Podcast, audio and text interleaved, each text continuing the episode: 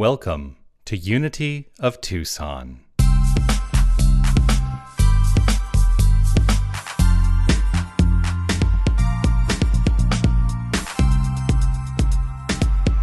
So today's message is Mother's Nature, and I started thinking about the experience of the natural world. And I thought about this time that I was on a sacred retreat in Hawaii. I go to Kauai uh, every year. I didn't go last year, but I am going this year. And I go there for a sacred journey. I go for their sacred experience, and it's, it's uh, sponsored by one of the spiritual centers that's on the island of Kauai and some dear friends of mine. And so we go and we do workshops and we do meditation experiences and we go to the Hindu monastery and we do all of these things. And there was this one year, well, this one year where we went to this place I don't know if, if you, I was about to give you like, if you're on the highway heading north towards Princeville, and you know, before, after you get past Kealia, I was going to tell you all that, doesn't really matter.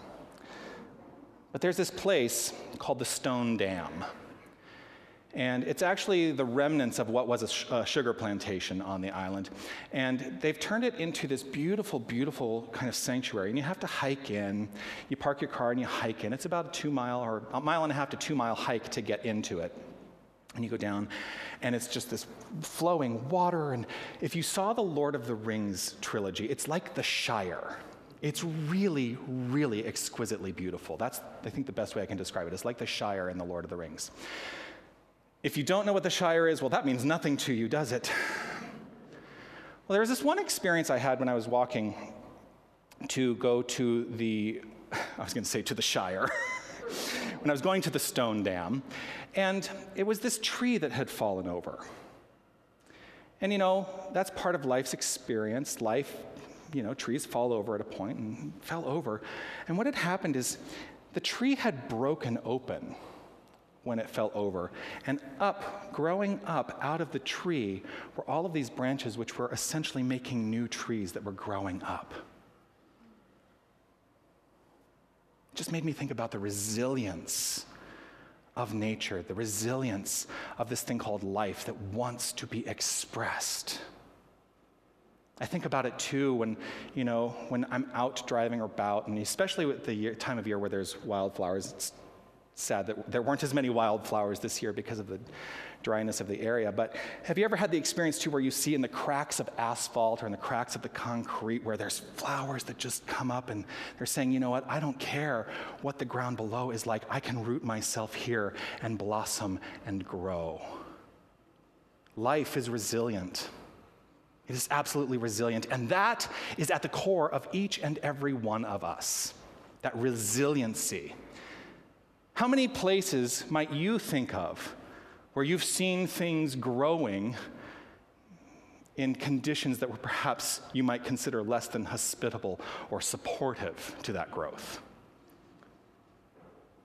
How many places might you have ended up yourself where you may have looked around and said, Look, this is not seemingly hospitable or supportive of my growth, but I choose to grow.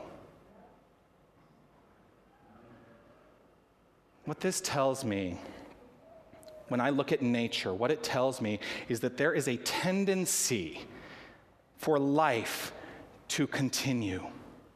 There is a tendency that says, yes, we, it must, it must, it must continue to grow. It's kind of in line with the spiritual evolution that I speak of. The nature of this thing called life is to grow and evolve and flourish. And these things, the tree, the flowers, you, they just grow. They just grow. They don't have to try to grow, they just grow. So, how frequently do we feel like we have to try to grow? We have to try to blossom. We have to try to expand. We have to work really hard at this thing called life. We have to work really hard to get to that next step of enlightenment and say, ah, I am arrived. How many of you are working really hard at this stuff? I know I've had that experience of working really hard to try and up level my spiritual practice, to up level my enlightenment, to up level, up level, up level. Well, at what point do I say, I am enlightened now? I am here now living the most magnificent life I can possibly, possibly imagine.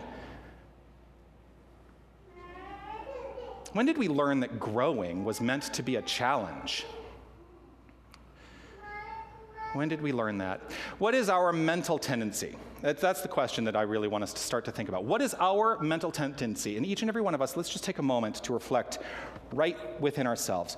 Is, and ask yourself this question. I'm going to state it in the first person, but I want you to hear it in your own mind, in your own voice, asking yourself this question Is my mental tendency growth or challenge? Is my mental tendency growth or challenge? As something comes up within you, just be an observer. Don't judge it. Because it is in awareness, it is in observation, free of judgment, that we find the path to change. Perhaps tell yourself, if the challenge side of that comes up for you, that you are resilient like those trees and like those flowers. Acknowledge and accept that for yourself. Make the choice. Make the choice. Because choice is the greatest gift. If we were to say that a gift has ever been given to us, choice is the greatest gift that has ever been bestowed upon us. Now, I say, if we were to say that it was given to us, who's giving us the gift of choice? Ourselves. Ourselves. Choice is the great gift, and it can be the great challenge if we let it be. The gift is that we have choice, right? We have choice. We have infinite choice. We are creative beings. We are creative light beings. The challenge can be in those times when, for instance, we choose not to choose. You ever have that experience? Ever choose not to choose, like, oh, I can't make a decision, I'm not going to make a choice? Well, in that, the nature of life is to continue and so the activity of not making a choice makes you then subject to stuff out there. We don't need to be subject to anything outside ourselves. The stuff out there may not be beneficial to our well being, to the experience of the life we would like to experience uh, or have. That stuff out there is the culmination of this thing, and I'm going to use a jargon term. It's this thing called collective consciousness. We are immersed in a thing called collective consciousness. Now, I choose at this time in life to say collective consciousness because in the development of New Thought, they came up with a rather unfortunate term to describe essentially the same thing and it's gotten twisted and misunderstood, and the term is race consciousness. So I don't use race consciousness. But if you look up in the texts in the books of the Fillmores and, and, and Ernest Holmes and Emilie Cady and uh, Emma Curtis Hopkins, you'll see the term race consciousness. What it means is the collected consciousness of any group. And so we create a collective consciousness in this room. That collective consciousness is extended out by those who are participating in this experience with us online. The entire city of Tucson has a collective consciousness. The state has a collective consciousness, the country, and ultimately the planet.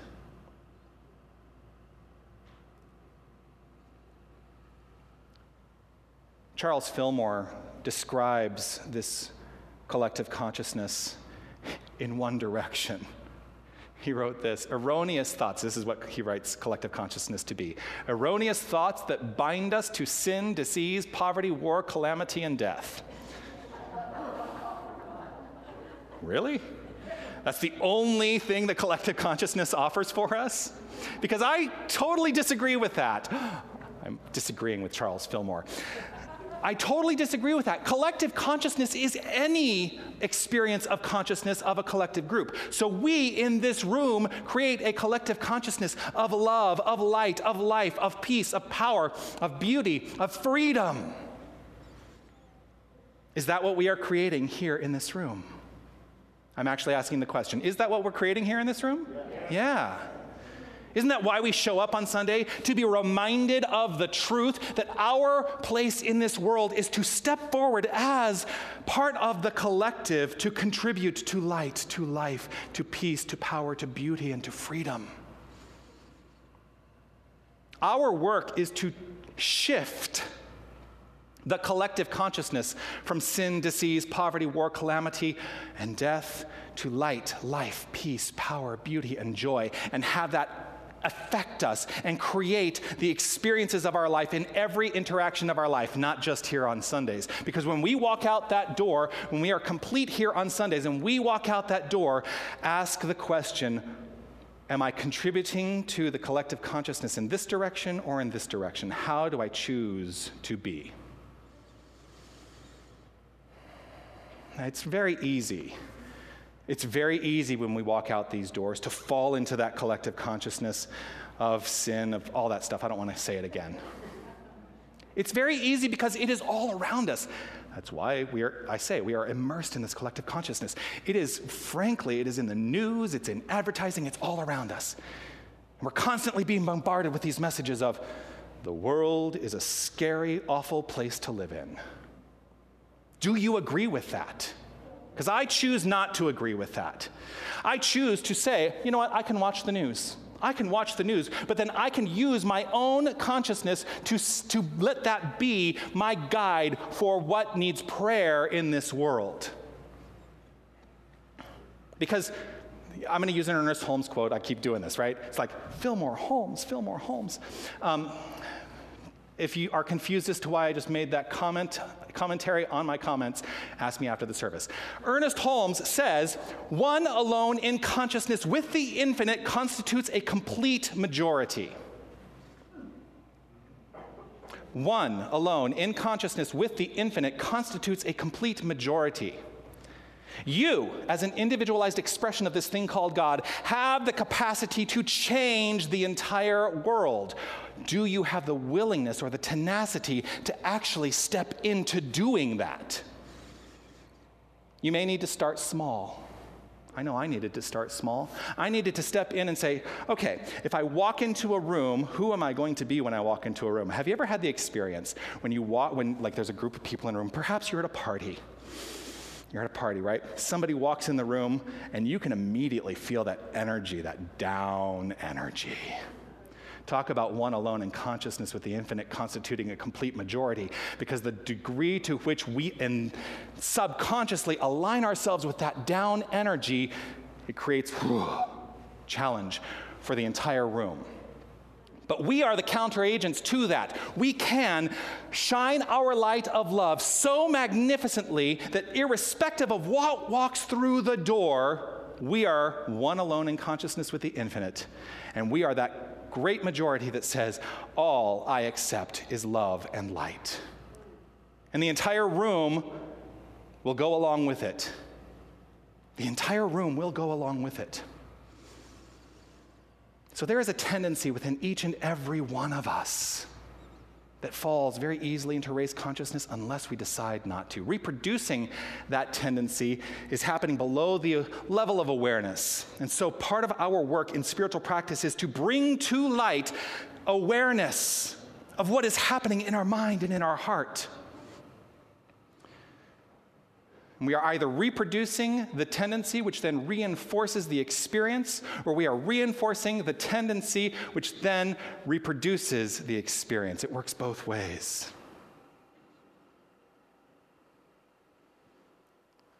If we give in to the collective consciousness, we just give up our choice. And so I'm saying here today do not ever give up your choice to be the light of the light, to be the light of love, to be the light of life, to be your most magnificent self. It's real easy for the mind to become lazy. you ever hear yourself saying, Oh, I just don't want to think about that? I just don't want to think about that. Sometimes it's nice to let go, but remember that you are always creating, always, always, always. And so our work is to rise to the level of awareness of what it is we are creating.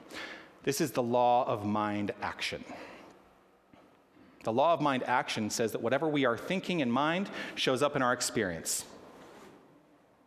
That's it. Whatever we are thinking in mind shows up in our experience. So the only thing that we ever really need to concern ourselves with is what is happening in our minds.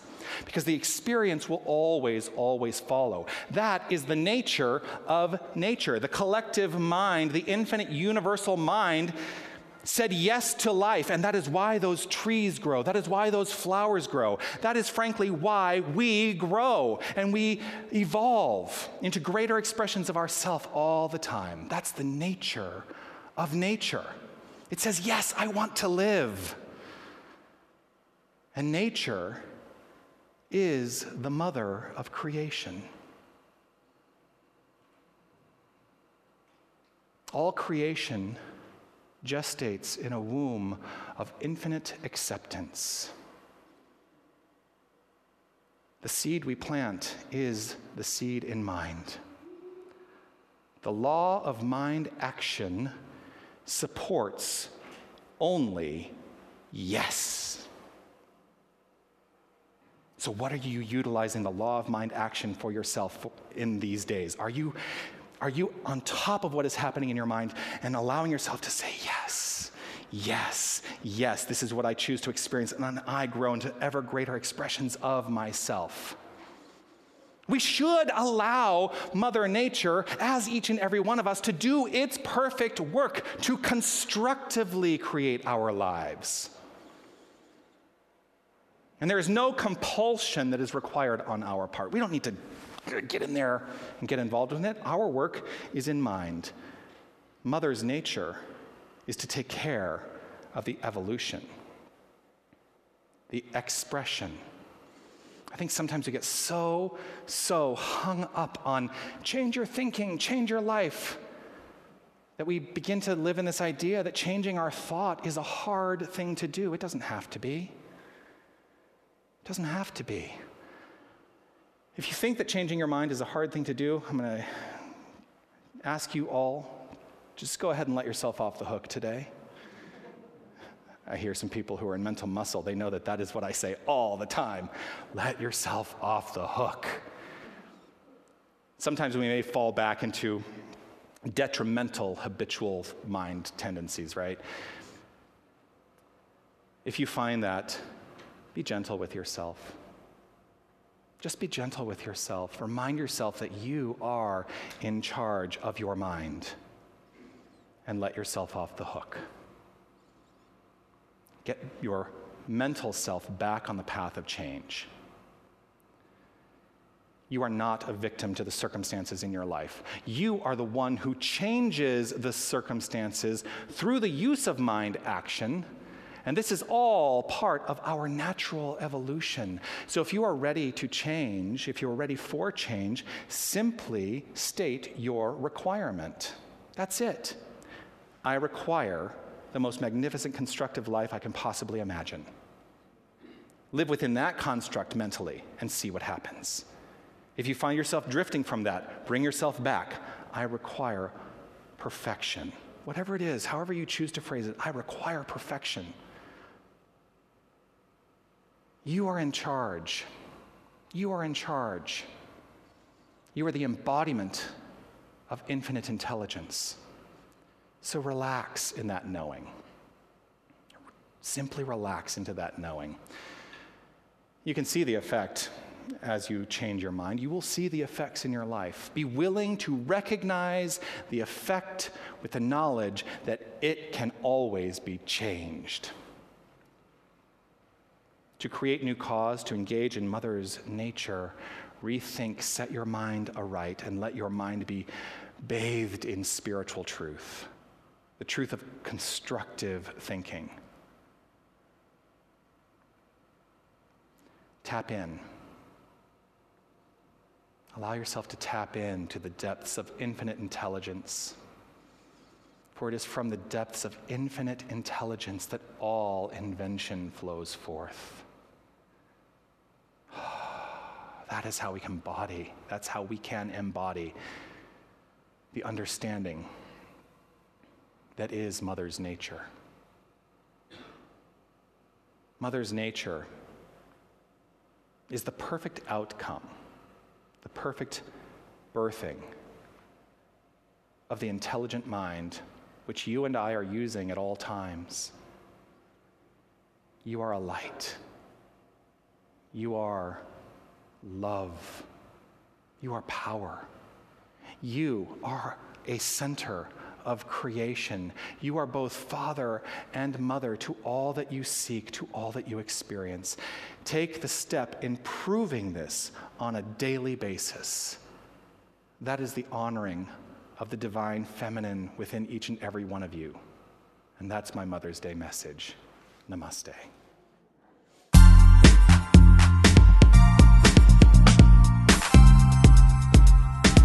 Hi, this is Reverend Jonathan Zenz, and I want to thank you for listening to the podcast of my Sunday message. Your financial support will ensure that we can continue to offer this as an option for inspiration. You can make your tax deductible contribution in any amount on our website, unitytucson.com.